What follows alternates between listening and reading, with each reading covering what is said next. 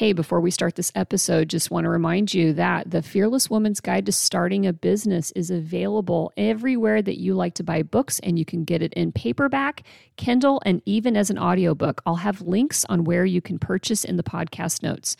Okay, back onto the show.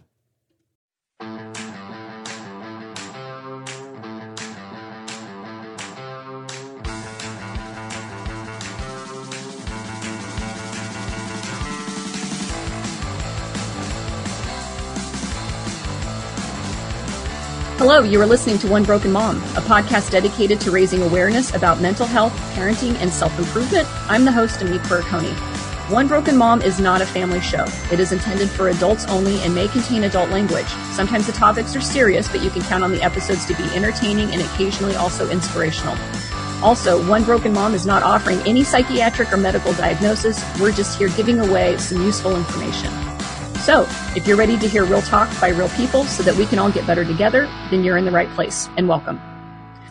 One of the features of One Broken Mom is to talk about the kinds of broken moms who are out there so that we can get an understanding of what influence that they'll have over their children and how their behaviors can, can be damaging. And the reason I do this is not finger pointing or shaming, but I'm hoping that the listeners, um, you out there, might be able to recognize yourself in one of these discussions and that it could help you develop a greater understanding of maybe what's going on in your own life. Plus, I, I really do believe it's important to listen and to be self-reflective, but not self-critical, enough so that you can determine that maybe if you've been doing and carrying forward with your own children some of these destructive behaviors so that you can stop. And so this is a process of self-improvement because you're a human, as well as improving your parenting and the life that you are generating for your children. So today I have with me Michelle Piper, and she's a San Diego-based psychotherapist who specializes in working with survivors of narcissistic abuse and has a powerful website called narcissistic mother dot com. I discovered Michelle many months ago while researching the topic of narcissism through my own healing process, and I subscribed to her blog. And when you're an adult who's attracted to the charisma and the charm of narcissistic people, there is a reason for it, and sometimes it's because those people bear some familiarity with our parents. And so, Michelle, I am honored to have you on the show with me today. Thank you so much. Awesome. And so I want to start off, uh, tell everybody, how did you get into the practice of providing treatment and help for adults of narcissistic parents? Well, I think uh, probably the way a lot of people get exposed to this topic, you start working with it or getting exposed to it before you realize what it is. Mm. So, you know, I've been practicing for over twenty years, and about fifteen years ago, or five years ago, I started a blog. Um, so that's fifteen years into a practice where you start to realize you're repeating yourself a lot to people and saying, do you think maybe you had a narcissist, you know, that raised you, or, you know, there was somebody in the narcissistic spectrum around you? And um, the exciting thing about it was once we had language around it, Uh, we were able to identify the behaviors that um, are pretty typical and and patterned in family systems where there's a narcissist. Mm-hmm. And so Narcissistic Mother ended up being a, um, a blog that I wrote because that way we could start addressing the most common thing I was seeing in practice, which was people were so angry um, or frustrated or anxious about uh, their lives, and sometimes the patterns that they kept repeating, but they didn't realize where they had started. And often it starts, of course, in the caregivers we've been exposed to.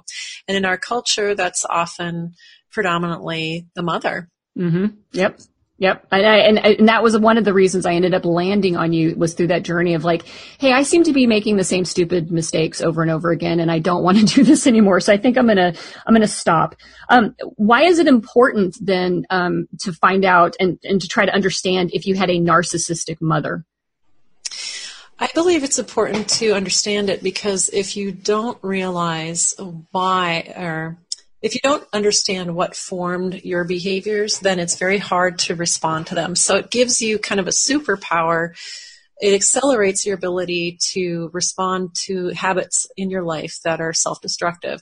So the main thing I say to people is knowing about the narcissistic family system and a narcissistic mother is empowering, mm-hmm. and not knowing is disempowering. Mm-hmm. Because in the family system as we grew up, we would have normal responses to boundary violations like anger or anxiety or discomfort. And if we express them, we would get in trouble or scapegoated or uh, shut off from the caregiver. Mm-hmm. So in the case of a narcissistic mother, the child might be angry that mom is forcing them always to have a short haircut when there's no need to do it. Mm-hmm. And the uh, the daughter or son might always be asking why they can't be more of an individual. And that reaction is not a discussion by the mother. It is shaming or shunning or Uh, pitting the siblings against each other to tease each other. It isn't uh, a respectful conversation about the why behind these decisions. Yeah. And so what happens is when people as adults feel anger, anxiety, and negative feelings as a proper response to how their boss treated them or their sibling or their partner, um, they then turn that energy on themselves, like that they are wrong. Mm-hmm. And instead they need to learn uh, appropriate ways to express that anger or discomfort so that they can assert boundaries. Yeah. Yeah. And, and actually, actually, I mean, you hit it right on the head, because that was one of the things that I discovered in my professional life was, you know, I'm a, you know, I like to think of myself as a smart woman. I'm, you know, well-educated and, you know, I've had some success, but man, I had some triggers every once in a while. And it, it did, it just kind of like boiled up these feelings inside of me of not being listened to and, or not being trusted or, you know, and it's, and, yes, and, and you know, have, right. When you have those strong reactions, you know, um, that are bigger than the moment, mm-hmm. and it's always historical. Yeah. So one of my mentors said, hysterical always means historical. When you have this strong response that's beyond the experience, you bet it's in that childhood yeah. or previous experience. But most often you can find it um, pre eighteen. Yeah, yeah, for sure. So, you know, and I, when we talk about narcissism, you know, there's all these profiles that most people think of. And, you know, I... a narcissistic mom isn't Joan Crawford in Mommy Dearest or Lucille Bluth from Arrested Development, who, you know, people think of them as arrogant, affluent, you know, self-involved manipulators. Some narcissistic moms can actually appear to be the opposite, you know, a covert narcissist, oh, yeah. which is a word. So what truly defines the narcissistic mother? I think the easiest definition for this is to say that if somebody... if the mom feels like crap and she feels justified to make somebody else around her feel like crap because she feels like crap, that's narcissism. Right? Yeah. So I don't know. Pretty lay, but you know, that's what it boils down to. If I don't feel, you know, happy, if I don't feel good, then it's justified for me to treat you as less than. Yeah. Yeah. And, um, and I know sometimes, you know, just through experience too is, you know, they can appear to be like they're trying to be super helpful, but it's, I've seen, I've seen folks, you know, affected by this where their autonomy is just completely stripped from them. And so they just, they, they suddenly start, they don't have any say, you know, the, whether, um, you know, mom is coming in to try to sweep up all the problems or, um, you know, because they believe they just know best. Um, and so it's just, it's one of those definitely challenging personalities. Um, you know, you focus on narcissistic mom. Obviously you have a website called Narcissistic Mother. Um, what's the difference between narcissistic mom than a narcissistic dad? You know, in our culture, we spend most of our time, um, with our moms or, and or we have the expectation that they are supposed to fill a caregiving role unique to any other. And so, of course, there are people that take on that role that aren't the typical female mom, you know, but we have expectations that this person is our caregiver and is our most trusted person on the planet. And we crave being loved by that person unconditionally. So the power that a mom has is unparalleled. Now, with, when we say, well, what's worse, narcissistic mom or narcissistic dad? Um, that is like saying, well, you know, do you want a brain tumor or heart problem? Right. The lesser of two evils, right? Yeah. Right, right. Yeah. So it's, um, why I write narcissistic mother dot com is because people are asking about it and desperately want help about it. And, um, and so that's why I've focused so much time on it. And it's also because it is the covert narcissism really that I find is the most difficult for children of narcissistic mothers to deal with, because males tend to express their narcissism more overtly, mm-hmm. and females more covertly. Mm-hmm. And so often um, people have a harder time recognizing that their mother did have narcissistic tendencies, or, you know, as severe as a narcissistic personality disorder. And so that's why, to me, the writing was so important. When I started writing it, I was going through cancer, and, you know, you think, well, maybe I won't be around, and it'd be good to leave something behind that shows, you know, a little bit of what I've learned over the years. And I didn't, I, I've just always seen that healing power of people being able to to name things. Mm-hmm. And then beyond that, so once you name something, it's like you've turned a light on in a dim room and you don't have to be afraid of every shadow.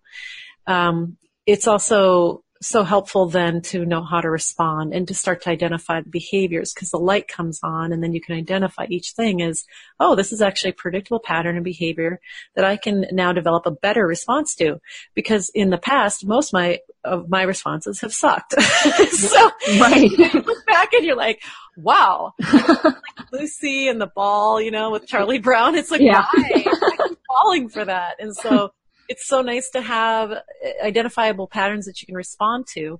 And another thing I always caution people is, don't go and use these labels at home. It's going to make everybody mad, and it, it isn't helpful. It makes, puts people in a defensive space. What's always best is to identify the behaviors you find troubling, the response you'd rather have to it, and then give that person a chance to respond that way.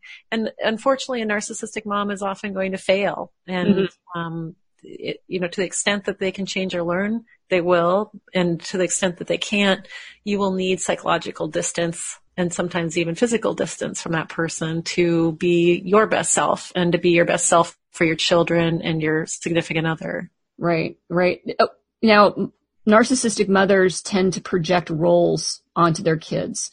Um, you know, uh, I, and, and I know that for me, sometimes I, I change, the role would change depending on, you know, the age, the circumstances, and yes. everything like that. But you've identified some common roles that children with narcissistic parents tend to have kind of like dumped on top of them. Um, would you mind sharing that with everyone so that they might, again, understand more about this dynamic in this type of a family? Sure. And, you know, this goes right down to that nice predictable pattern thing where you, if you can start identifying the roles that you're being put in, even as an adult child, you know, when you go home for Thanksgiving or whatever, it's helpful. It helps you have a kind of a sense of comedic detachment sometimes. And you're like, okay, I guess I have the scapegoat hat on. So right. There's these different roles. And um, one is the hero child. And a lot of times we envy this child in the family system, or it feels really good when we're in that role because we're seen as kind of the savior for the family, or the way someone who makes the family look good, or we're somebody who's solving the problems for mom, mm-hmm. and or rescuing a sibling. And so this person is falsely empowered because they're under eighteen and they're being put into an adult role. Mm-hmm. And so this can also create narcissism in that child, or narcissistic tendencies. So um, unfortunately, the hero child may not get to always stay in that role either, and they can be dethroned and suddenly become a scapegoat because they've failed in that false empowered role. Mm-hmm. Um, and so the scapegoat is the one that everybody gets to point to and go, well, we're having problems in this family because of you, or I'm retiring because of you, or I have heart problems because of you. you right. know, the blaming is endless. Um, yeah. And the scapegoat is so handy, too, for the siblings because, okay, we're all relieved. Mom's mad just at this person. That means she's not mad at me. You know, sometimes we're happy to see that happen, and other times we're just relieved that it's not us. Mm-hmm. And then we have to deal with the guilt of feeling that way because, again, we're children. Right. So we feel like a normal kid would, you know, like, oh, you know, thank goodness it's not me. And then, you know, as you mature, you feel some guilt on having – let that person be thrown under the bus, or sometimes even pushing them under. Right. So, you know, you don't have to deal with it. And then, you know, there's the mascot child that is kind of you know, like the court jester, and they're just trying to um, keep everybody entertained, keep it light, interrupt when there's tension between the family. And of course, we can always move to all these different roles like you identified due to age um, or circumstance. Uh, we can switch these roles within even a day, you know, right, on your mood and the mom's mood. And so um, another role, and of course this role gets talked about often towards the end, is the lost child. The lost child knows how to fade into the woodwork, mm-hmm. and often will find another family system to hang out with, mm-hmm. or get over involved with a significant other when they're young, um, sometimes even marrying out of the family as quickly as possible so that they don't have to participate in this painful system. Yeah. Yeah. And that's all super sad. I mean, and I think that, um, when people don't realize that, you know, that, that inconsistency, especially if you're flip-flopping between those roles, that that just creates so much insecurity. Um, you mentioned something in here that I wanted to kind of touch on, which is, you know, your mom's narcissistic, and it doesn't just happen around you. Like, there's an influence on, on what you grow and develop into an adult. And, you know, we've mentioned that many times.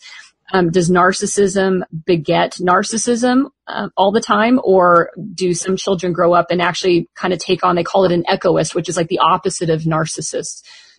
Yeah, so um, that's a big question because there's so many different reactions. So the echoism is very common, and I think most of us that grew up in a family system, a narcissistic family system, have a piece of that.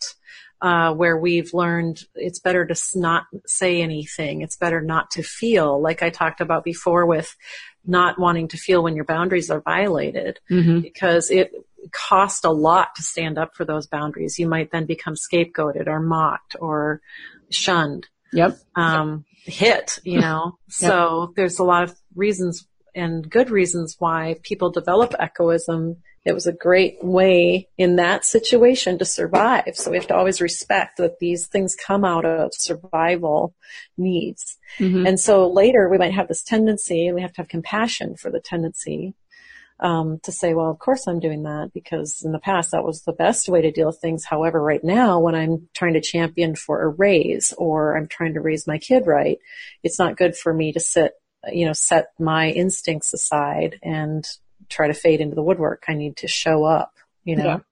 Yeah. Now I know from my own experiences that I, I felt like I, sometimes I, I feel both of those roles. You know, I, I definitely, I mean, let's be honest here, you know, when somebody decides that they're going to, um, start a podcast, you know, that means that, you know, gosh, I, I guess I feel I'm special enough to have something to say. Um, yeah, and, and, and you might be healthy narcissism. Right, know, right. The healthy spectrum. Narcissism. Yeah. But then also I, I, and I'm dealing with it right now, which is the, you know, having spent a couple of years where I have, I've known if I just don't say anything, then, and I placate, you know, the situation here. Yes. That's how we will all survive it. And maybe my fingers are crossed, and it's that feeling of always wanting to do enough that maybe they'll notice you and love you for it. Um, and so it's, and that, man, that teeter-totter of living in that kind of life is just, uh, you know, it's unsettling. I mean, your stomach is falling out every other day because you're rising up to stand yes. up for yourself and do something amazing. And then you're falling the next moment because you've got this personality around you that you're just, you're walking on eggshells with them and stuff. And right. Yeah. And that's dangerous for us in the workplace and also with the um, partners we pick and the friendships we pick, because we are good at handling narcissists, having mm-hmm. grown up in this system. And so a lot of times people who can't succeed around a narcissist then distance themselves. Mm-hmm. But those who have grown up in these systems often know know how to get around a narcissist longer than somebody who doesn't have that kind of informal training. Right. And so boot camp. You find yourself, yeah, you find yourself getting promoted by a narcissist and, you know, following along in their careers too, mm-hmm. or getting recruited to be a friend by one of these people. Mm-hmm. Um, and so, you know, when we also go back to that initial question that you had about, you know, why is it important to know if you've had a narcissistic mother? It's because it affects your your continued relationship and career and parent, parenting choices moving forward. Yeah, a hundred percent. Um, you know, there's a couple of groups that I participate on on Facebook too, which are, you know, narcissistic survivors, um, of narcissistic abuse Great. And stuff like that. And, you know, I do see a common, you know, common thread throughout this where, Uh, you know, there's a lot of, um, there's a lot of feeling like they just spectated the whole event. And, you know, and like I said, I, I ask these questions because I, I'm not into victim shaming. And I, you know, always clarify, like I've, I've, I'm going through this. I've gone through this myself.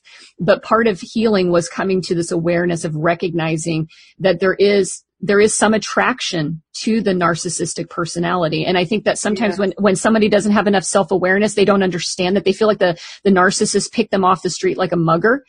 Um, you know, I mean, like, for lack of a better metaphor here. But the reality is, is that there, there is something in us that, that drew us to it, good or bad, um, which is that familiarity, you know, about right. that personality. And, and so, of course, there are some narcissists that will target people. Yeah. They're the malignant narcissists, um, and they're aware of their narcissism and they are proud of it. You know, I've had narcissists say to me, well, if you had all of my assets and all of my... You were you know, smart as I was. This, yes, you too would be a narcissist, and I don't have a problem with it. So, you know, but there's people that don't realize what, you know, what system they're functioning out of, and they're just attracted to you, just like you're attracted to them out of um, familiarity, and you mm-hmm. don't even know it. Yeah. Um, so the parenting piece of all of this, which is if we're a parent, like, you know, and I am, and we detect in our children something that appears to be narcissistic, um, self-centered, you know, manipulative or anything like that. Um, you know, what do we need to start kind of checking? You know, is it in ourselves? I, you know, I guess this, you know, let me, let me say this again. Um, Account- accountability is an important piece for me. Um, and so if I am sitting here looking at a kid that is behaving in this way, Um, you know, our, our assumption or our reaction as a parent is that they, they need to be fixed. But is there any truth to maybe I need to be looking at what I might be doing that's making my child feel like they have to act out in this way? Does that make sense? Absolutely. So, um, you know, a good parent, I, I always think a good parent's always asking, what am I doing wrong? Mm-hmm. You know, what, what might I be doing wrong? Uh, that, that humbleness always leads to better parenting, it seems like. And, um, when we see a child acting out in a certain way, uh, if they're under eighteen, you know, we have to look at it as our responsibility to help teach them and to look at it as a skill deficit.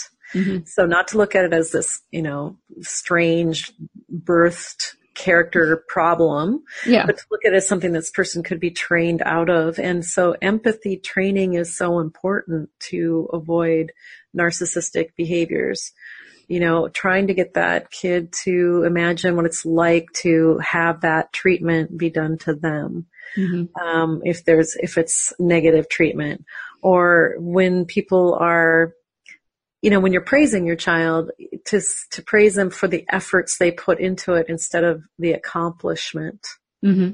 um, and the the traits that you saw that were good uh, that made that happen. So a good grade was, well, you know, you really helped support the teacher, you know, by mm-hmm. listening and not interrupting in class, and then she was able to teach you. And you know, there's also uh, gratitude training. Mm-hmm. So we've got empathy and then the gratitude of, well, what all contributed to this? I mean, the fact that you and I can even talk on a podcast, you know, we have to humbly be grateful to the people way back when that were inventing, you know, the World Wide Webs.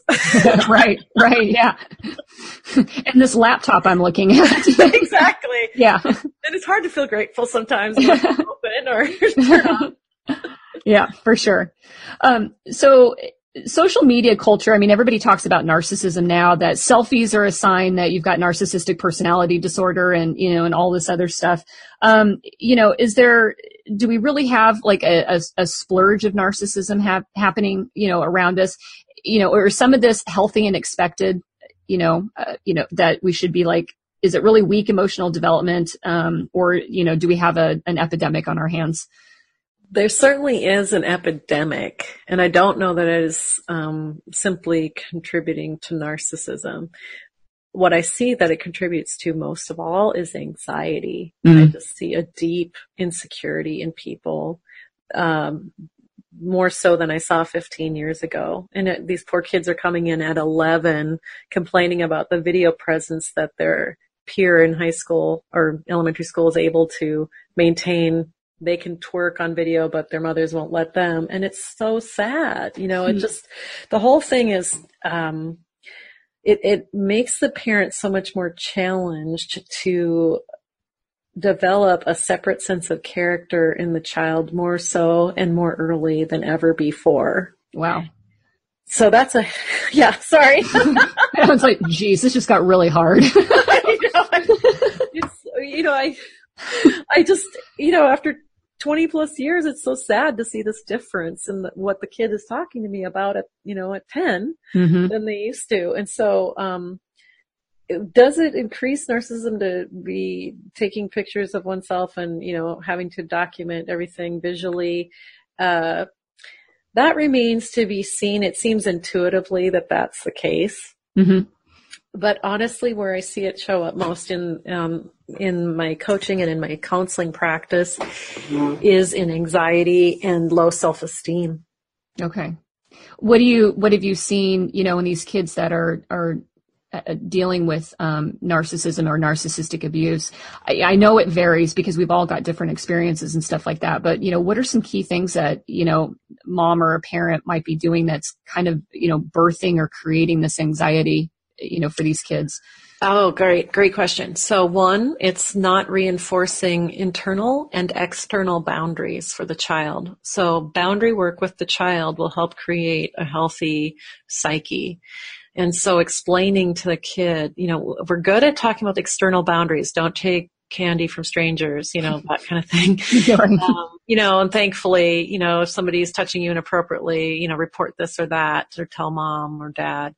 But our internal boundary work with our children is still weak. We're not saying, is this, uh, teaching the child to say, is this true for me? And mm-hmm. is true for my trusted others? And, uh, are these things consistent with my values? And with my trusted others' values, like my parents and my family. And without this internal boundary, it's very hard for anyone to say, well, that's not okay for me. So we become very easily manipulated if we don't have strong internal boundaries. And I try to get um, people to picture a castle. And you've got your interior castle where there's the court um, and exterior where there's the grounds, and then there's the protective wall around it and the moat, and then we have the larger lands. And when we get a comment or request, we want to see that outside of our internal boundary, way out beyond the moat. Mm-hmm. And we want to decide, is this safe for me to bring into the castle? Is this safe for me to consider? Is this true for me? And it has to pass that boundary of your values before it comes in. So if somebody says you're a jerk, you have to, you have to go, well, okay, who's saying it and why? Does this person get a vote? Is this a trusted other? And, you know, how to validate these things so they don't come in and um, affect the person. So to protect somebody from developing reactive, pathological patterns like narcissism, you want to build healthy self-esteem. And healthy self-esteem is reliant upon value-based internal and external boundaries. Interesting. Um, and so you just made parenting super hard now. Um, yeah. Um, so if you had a narcissistic mother and you were listening here going, man, this sounds like it. Um, when you're counseling somebody that's um, trying to deal with that, what are the first steps that somebody needs to take? You know, and start to, to get them to a place of healing and recovery from this? Um, one is to uh, first describe the behaviors, recognize the behaviors, start to see them as a pattern, and um, detach from believing that it was something about you that caused these behaviors. Mm-hmm. And so the first thing to do is not to go to your family members and say, I think mom's a narcissist, because you're going to get attacked, mm-hmm. um, because nobody likes to say bad things about their mom. Right. And the label's not helpful often to the person. So if they were to hear it through another, then you're going to develop a angry, uh, defensive response. Yep. And so that's my first thing is please don't go to everyone right away. And I think she's a narcissist and, um, or accuse her directly because you're not strong enough at that point to deal with the backlash. Mm-hmm. Yeah. It's really important to first protect yourself. So I guess my first response here is step one is self-protection and to get as much knowledge as you can about this and go on to different groups and blogs because the stories are so similar, they're going to make your spine tingle. Right, right. And they're scary when you read that many stories and you're just like, wow, it, it does feel like it's epidemic in nature that there's. And it's all over the world because I'm coaching people from Australia and Germany. Germany and London and India yeah. and the U S. So it's not like it's a small thing. Right. Uh, um, and so protection first. Okay. And sometimes that's um, emotional separation. And sometimes I think you said it's physical separation. It's Yes. And, um, you know, you can do that very compassionately. You don't have to make an announcement that I think you sucked as a mom and therefore I'm not going to be interacting with you. Mm-hmm. You can simply say, you know, I'm going through a lot right now and I need to take some space. I, I would appreciate it, you know, if uh, you just let me reach out next. Um, and to the extent that the Uh, narcissist is pathological, they'll be able to endure that. So somebody more on the healthier side is going to be able to give you a week or two. Mm-hmm. Somebody who is pathological, manipulative, and um, very fragile is going to attack. Mm-hmm. And so if that you're way over there where the person would just attack you, it's important to literally, if you can, you know, take a vacation, go somewhere, do an intensive with a professional who can get you educated quickly, you know, do like a, a four to six hour workshop type setting where you just go and get educated and understand what's going on, read as much as you can. Yeah. Well, and I think, you know, and I wanted to, to you know, to say like, or, or ask, it, it seems like deciding that, you know, hey, this was my environment that I grew up with that, you know, working it out with your mom right away. And I've heard this from other people, like, well, what if they just say they're sorry? You know, if they just apologized for all of that. But, you know, through my own therapeutic process, part of it was, no, you, like you said, you have to protect yourself first. Like you have to yeah. get everything about you. You know, you're not the child anymore. You're not the little kid in the house where, you know, maybe that collaborative therapy is necessary. Right. You're now the adult. You've, you've inherited everything that you got. It's up to you to fix what you have, um, what you have broken that you need to, to get repaired. Yes, and that's reparenting the self. And, um, you know, like uh, how I like to think of it is that you, we all have parents that um, had some failure with us. And that's, you know, we have to have the acceptance of that because we're all human. Mm-hmm. And the adult champion in us uh, is very important to those inner children inside of us. You know, I think of... Uh, our inner child, like our, for you and I, we have our little girl and our middle child and the teen. I think of it kind of as a minivan of inner children. And the teen is kind of sassy and, you know, will tell people off. And the middle is about justice and wanting to fit in. And the youngest is about love and wanting so much just to give love and be loved. Oh, wow. Yeah. And it's awesome to dialogue with those from your place of a functional adult, adult champion. Mm-hmm. So I'm, I'm thrilled, you know, that when you're saying how you went through your process and our, and we're always still going through our process. If we ever stop, then we're probably falling into a little bit of narcissism. Right. Yeah. So I'm glad that, you know, you had that uh, protective feeling at first mm-hmm. too. So you, you know, I started this off talking about your blog that you have, narcissistic mother dot com, and your resources that you have that are just in, invaluable. And so I'd like for you to, um, to, to talk about what you do in terms of being able to help, um, narcissistic abuse survivors and families that are dealing with it, you know, be able to do this process of healing and recovery. Great. So I'm a psychotherapist with a private practice in California. However, my work with narcissistic survivors is um, about coaching. So that is separate from the therapeutic process. So when I'm doing coaching, it is to augment if somebody is already um, doing a lot of reading, a lot of self-development, and or is also in therapy. The coaching process is about psychoeducation. This is a developmental issue uh, that we need so much education about that it's important to, I, I think it's very helpful to have somebody that's teaching you very quickly on how to protect yourself and how to reparent yourself. Mm-hmm. And that is very didactic. That is, that is a conversation, much more of a coaching um, conversation than the therapeutic, uh, trying to resolve trauma and things like that. So there's two sides to recovering from uh, narcissistic abuse. One is education, and two is the psychological side effects that we have. And so for the psychological side effects, you know, psychotherapy for things like trauma and all the different things that we did self-destructively to cope with having been raised in that narcissistic family system or being exposed to a narcissist, um, you can deal with in that way. But it is greatly accelerated by learning from the specialists out there Um, about the specific ways in which narcissists act so that you can protect yourself and not imitate those behaviors by accident when you're under stress. Right. Yeah. And I, you know, and I guess the, the biggest piece of one of the biggest values that I see in all of this is, you know, when we had talked a little bit offline about it is I know from my own experiences that, you know, this attraction to the narcissistic personality wasn't just in romantic relationships, but also business relationships.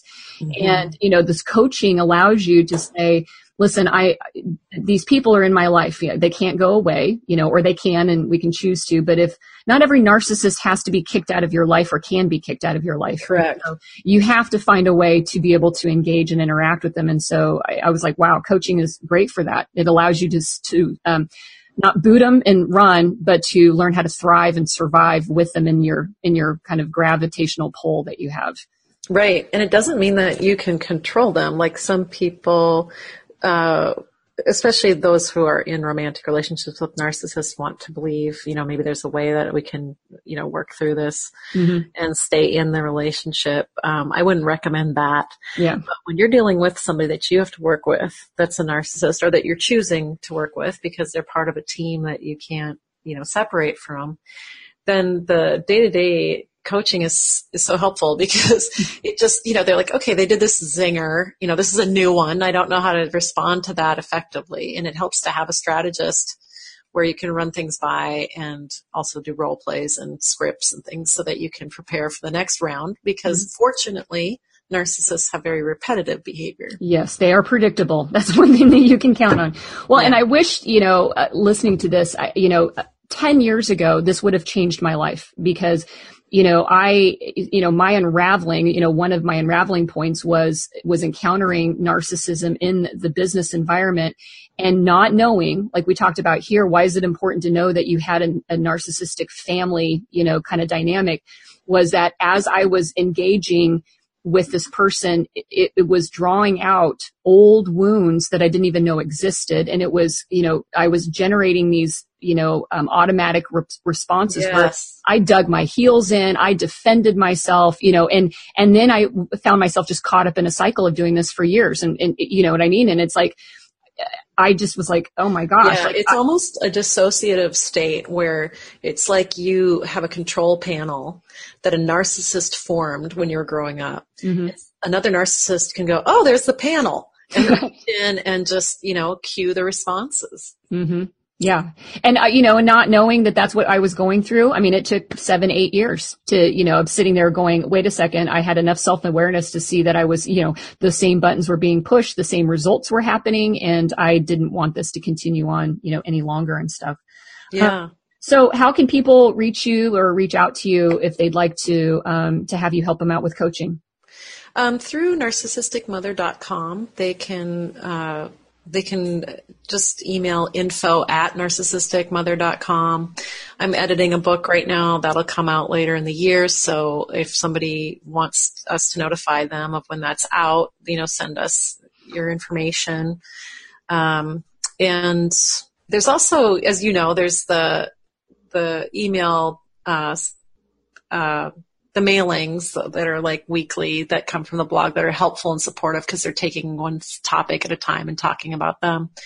And it's a fun site because you can take a survey too. There's a little humor mm-hmm. um, in some of the the posts. And so it's a great resource. And then it leads you to the, the comments on there. People are talking about other resources that they found. So often I'm finding more resources about the narcissistic abuse recovery community mm-hmm. through the very comments of other uh, people that are survivors that are commenting on the blog. Right, right. Yeah. And that's where I, you know, I started to, to reach out as well too, just to, to not only, um, you know, not to be involved in a bunch of pity parties, but cause that's not my deal, but to also say, you know, hoping to be able to reach out and share those experiences with other people, especially from a, a point of encouragement. Um, you know, when you're in that narcissistic abusive state, you know, sometimes, you know, no matter how resilient you feel like you grew up being, it still wears you down, you know, and, it, yeah. and, um, and finding out and, you know, and I think that sometimes a, a, a survivor or somebody who's going through the abuse, you know, it, it can conflict with your, your own sense of self intelligence of like, I should be smart enough to not be here. Like, well, how am I, right. why am I in this state? And that has nothing to do with your I Q, you know, no. um, it, it, it goes back. So, Um, Michelle, I, I know that you were really busy and that's why I'm just so grateful that you were able to find the time to, to sit down and, and do this with me. And, um, I think this is going to help so many people out there. And so I'm, I'm super appreciative of you, of you being on the show with me today. Oh, and thank you for your work. You know, as I've said before, I appreciate your approach of not shaming the mom and not shaming the victim, you know? Yeah. And I prefer, of course, call the person a survivor because having been one, I like to say I've survived. Right, right. Yes, definitely, definitely. Well, you have a fantastic day. And, um, and again, thank you so much. Thank you. Bye-bye.